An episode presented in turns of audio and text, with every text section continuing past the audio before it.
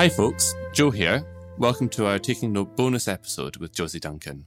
The recording sessions for these podcasts are quite long, full of music and conversation, so we can't necessarily get everything into the one episode. We thought we'd bring you a bit more of our chat with Josie in this bonus episode, where we covered topics such as synesthesia and neurodiversity, as well as the opportunity to hear a couple of extra tracks. As ever, if you're enjoying the podcast, you might consider supporting us by subscribing on Bandcamp. More information about what that involves and what we're offering is available on our website. Back to this episode, though. Josie is also an amazing Gaelic singer, so we thought we'd start the episode off by playing you a single we recorded with Josie back in 2019.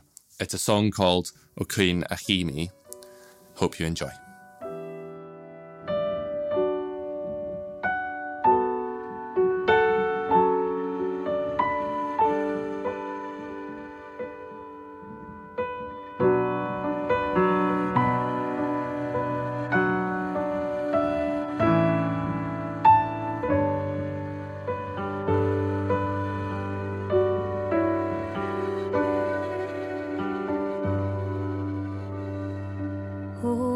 O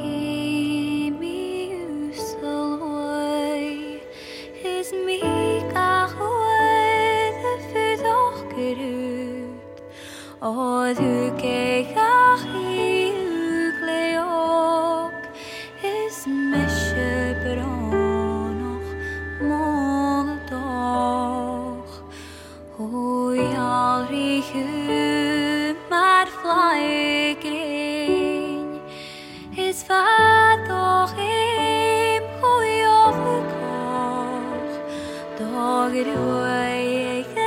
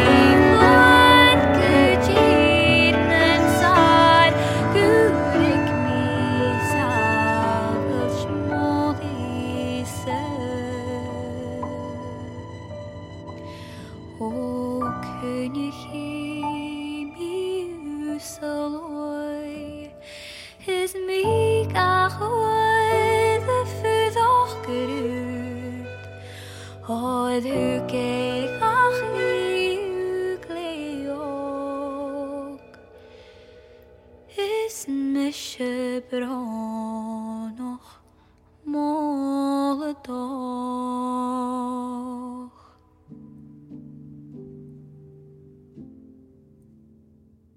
Oh yeah, okay.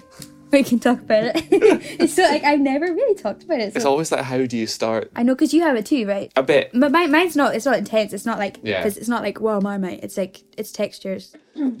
So, so synesthesia, what's that like for you, Josie? For me, I think I think mine's quite unusual. So like I I find that some things give me toothache, like certain notes. I don't have perfect pitch in any way, but if two things are out of tune with each other, it gives me really bad toothache. I I've never met anyone who's maybe identified with this. So if you do, please please do get in touch with me. I would love to talk to you. But I do like think of music as like textures, kind of related to food. Um, so like I would listen to someone's voice, and to me, I would think that's very citrusy, and I would listen to someone else's voice and think like that's very creamy. But it is more a texture thing than a taste thing. Is it anything like? Have you ever had any weird ones like mashed potato or? No, it's not as specific as that. It's not. It's not like. It's not like this person tastes like blueberries, but it's like. It's like um in that realm. Like um, it's not as specific as like actually having a snack or anything like that. Mm-hmm. It, mine's more of a kind of like, it's more like colors or shades of light. But, and it's also not very intense. It's like you can kind of, Yeah, I can tune mine out fine. I can completely tune it out, and I can, I kind of actually have to tune into it. I think in a way, it's like a, if I like, it's like when I close my eyes when I, when I'm playing or listening to things. That's when I can kind of see, see things in kind of as kind of color or flashes of light, or Really? stuff like that. That's so cool. I think how it looks is like something I've always struggled to explain. There's a Norwegian artist called Kaare Espolin Johnson, and he made lots of lithographs and etchings and stuff like that. It's kind of like the way that light is, and kind of what I see with it are kind of like those. That's mm-hmm. the closest thing I can give as an example. They're very dark, and it's like flashes of greys and whites, and it's all kind of a bit kind of monochrome. If only you could record it and we could watch them. I Like if you know. could, Yeah, yeah, yeah. it would be so cool. I would love so much to see it. I, I was just going to ask you, did you know that artist's work before? No, I came across the artwork after kind of tuning into this as a thing, and I was like, "Fuck, this is what I see when I close my eyes and I'm playing." That is so cool. That's a lovely thing. I, I know that synesthesia is really related to like sensory processing issues. Mm-hmm. So for me, I think that's related because I have like sensory issues. I'm really sensitive to sound and like sight, and like to the point where this is this might be a strange thing to say, but to the point where I don't have a sense of smell. There's Yeah. nothing physically wrong with me, but I can't access that sense Yeah, because it's 'cause too it's- much for my body mm-hmm. because I'm so mm-hmm. sensitive to it. So they're often related, and I find that so many musicians are like in some way neurodiverse um, and I, I think it's I think it's so common, and it's one of my favorite subjects, and it's everywhere in our little in our little musical world. It's, it's certainly a part of my world, and like Yeah, I, I have, it's really from it's light and sound. Like I'm deaf in one ear, which you know is a bit of a pain, but otherwise I think sound because it can be quite overwhelming. Really sound, I think, overwhelming, yeah. I can really really feel it in my teeth. Yes, and the teeth, the teeth, and it's the same yeah. as me. Um, it's so funny because I remember when I was younger, my mum couldn't take me to. She's a music teacher, and she couldn't take me to the school concerts when I was young because every time someone was out of tune, I would get really upset, and I'd be like, "Why is she out of tune? She's giving me toothache." And she was like, she couldn't take me until I- I was old enough to know like you can't say that. Um, and then I found out at some point that my great granny had the exact same thing Yeah, where where she if anything was out of tune she would say that gives me the toothache. So it's run it runs in my family wow, and it's so wow. specific. So I, I was chuffed when I heard about that. I felt like, like- less of a freak. Yeah I was like that's cool. Yeah. yeah. Be, being neurodiverse impacts the way that you interact with music so much. Yeah, it's and I I kind of find it hard to figure out how in some ways because you know of, that's like obviously my only yeah experience is of being someone who's neurodiverse interacting with music. So, like, I, I'd be interested to in the differences. You know what I mean? So what is neurodiversity? So neurodiversity covers a lot of different things. Um, so neurodivergency is associated with um, autism spectrum disorder and sometimes ADHD, although there's some discourse if ADHD is the same. ADHD is considered neurodiverse, OCD is considered neurodiverse, dyslexia, um, number dyslexia, anything in that realm, learning difficulties, Yeah. and yeah, neurological differences. It's, it's just kind of having, I think, what like psychologists would call a, in inverted commas, a non-typical brain. Yeah, I think, atypical it? is another that's, word That's, that that's the way Yeah. yeah. Every creative you've ever met. Hon- honestly, I see ADHD in so many of my friends, even like people who haven't, who don't know for sure. Um, since I've been learning about it, and I have ADHD myself, I, I see it around me so much. It's so funny. It's so it's so present in the music scene. It's great. Keeps it, I know. Keeps it interesting, I think. It does. It really does. It's, um, and yeah, it's one of the things that I research so much, and I love I love thinking about and talking about it. Yeah, that's something I found out in lockdown as well. So that was a good thing for lockdown because I would never have gotten around to it because of the ADHD. so I think that's why so so many people in lockdown have found out things like that about themselves. totally. And I get a lot of people messaging me like, "Do you think I could have ADHD?" I'm like, "I can't tell you, but I'm not going to say no." someone that could. Yeah, yeah, Yeah. totally, Totally. totally. It was such a funny one. Did either of you have sort of? I'm just thinking, you know, in regards to school and things like that, Mm. where I was kind of told, being a dyslexic, you know, you're you're kind of made to think that you're you're not going to succeed, or something along those lines. Not succeed. That's maybe No, quite a strong you- term. No, but, but, I do think you're right. um, but I've I've certainly begun to realize how that in my adult life it's actually almost been a benefit in a strange sort of way. Being dyslexic has been a benefit. That's so cool. And Well, I think it just makes me think slightly differently and approach things in a different way. That is so. Cool. And I don't know if either of you experienced that same thing. Well, I didn't find out any of this in school. I didn't find out until university. I think knowing in school would have been good because I just kind of thought that I wasn't very smart. Um, but now I know that I'm a genius, so it's fine. but um, yeah, I remember I remember being in maths because I have dyscalculia, which is number dyslexia, and I've, I've got it bad. So like very simple things like telling the time, I cannot do these things. And I remember my math teacher despised me, and she used to always lock me in the cupboard. I remember one time she was like, "What do you want to do with your life?" And I was like, "I want to be a singer." She's like, Well, what do you think you need to be a singer? I was like, To be able to sing. and she was like, No, you need maths. and I remember just like burst out laughing right in her face. I got in so much trouble. Got locked I got sent to the cupboard. She locked me in. She forgot I was there. I missed geography. it was just like I was like, What a day. All this because I said I laughed at her thinking I needed maths to be a singer. But you know, so far nobody's asked me to show them my maths qualifications. Well, I've certainly always really struggled with uh, reading music, and Me too. Yeah. from a very young age, I was always told you will never be able to be a professional musician if you can't read music. And the crazy thing, people saying things like that is so damaging because actually, um, dyslexia among musicians is so common, so normal, and so fine. And being told that it's, I'm really happy that that didn't put you off. But what if it had? What that would be a tragedy. Well, exactly. Um, people really need to think before they speak. Like things, things people say to you when you're small, they can really stay with you. Oh, com- completely. Just. Yeah, I love when I have like when I'm teaching. I love when I have kids who are neurodiverse. I always click with them so well, um, and I never knew why until recently. but I love teaching them. Like I had this one boy, um, and he couldn't sit still. He really couldn't, and he, he just couldn't. It wasn't his fault. Um, he was unable to do that. And we just had him drawing pictures of what he was singing about while he did it, and then it, it just made it so much easier for him Yeah. it's just it requires it needs accommodating not being judged you know but yeah that's awesome so we're just three neurodiverse people in a in a music studio not the first and not the last time that's going to happen very true. Common situation. I Common think, in this- situation, In this, little yeah. world, isn't it? totally totally so common Hi, folks. Joe here again. It was really great to talk about some of these things with Josie. And for the last part of this episode, we thought we'd play you the original recording of the song we recorded with Josie in the main episode. She gives it a wee introduction here, and then we'll get to hear it. Do you guys want to hear what it sounded like before? Like the first time I arranged it? Yeah, I would love yeah, to. absolutely. Okay, it's so different. it's so different. Um, here you go.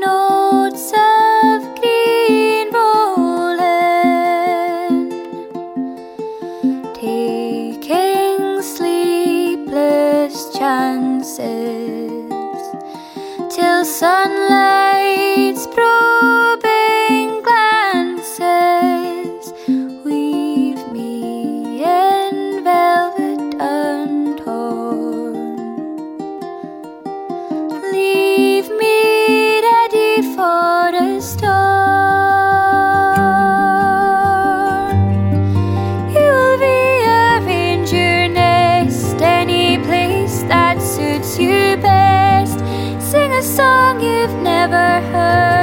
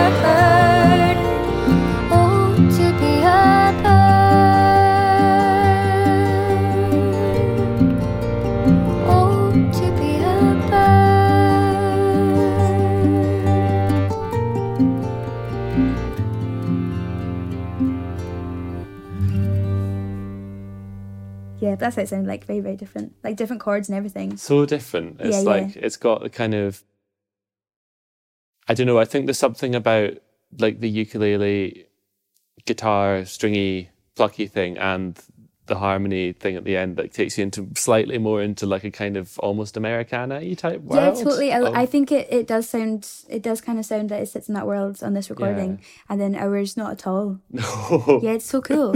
It's so, so, cool. who was playing on that one? It was Innes White on guitar and singing, and Megan McDonald on accordion and singing. So it was actually really cool to have them both singing as well. Yeah, like lovely. they're both amazing singers. So that, that was really fun, fun to record that day. Very we've taken it a very different place though. I love that though. Like they're almost like different songs. Mm-hmm. Like it mm-hmm. cha- it, the way that you tell a story is changed, like and informed so much by the arrangement as well. Yeah, So it's completely different vibes. Mm-hmm. Yeah, it's awesome. it's nice. I'm glad it's different. yeah. Yeah. Well, we hope you enjoyed that episode with Josie Duncan. Thanks as ever to our funders, Britten Pears Arts, the Marcus Trust, and Creative Scotland, as well as to our producer, Owen Sinclair. Join us in a fortnight's time for the next instalment of Taking Note, where we'll be joined by the wonderful Queen MacArthur. See you then.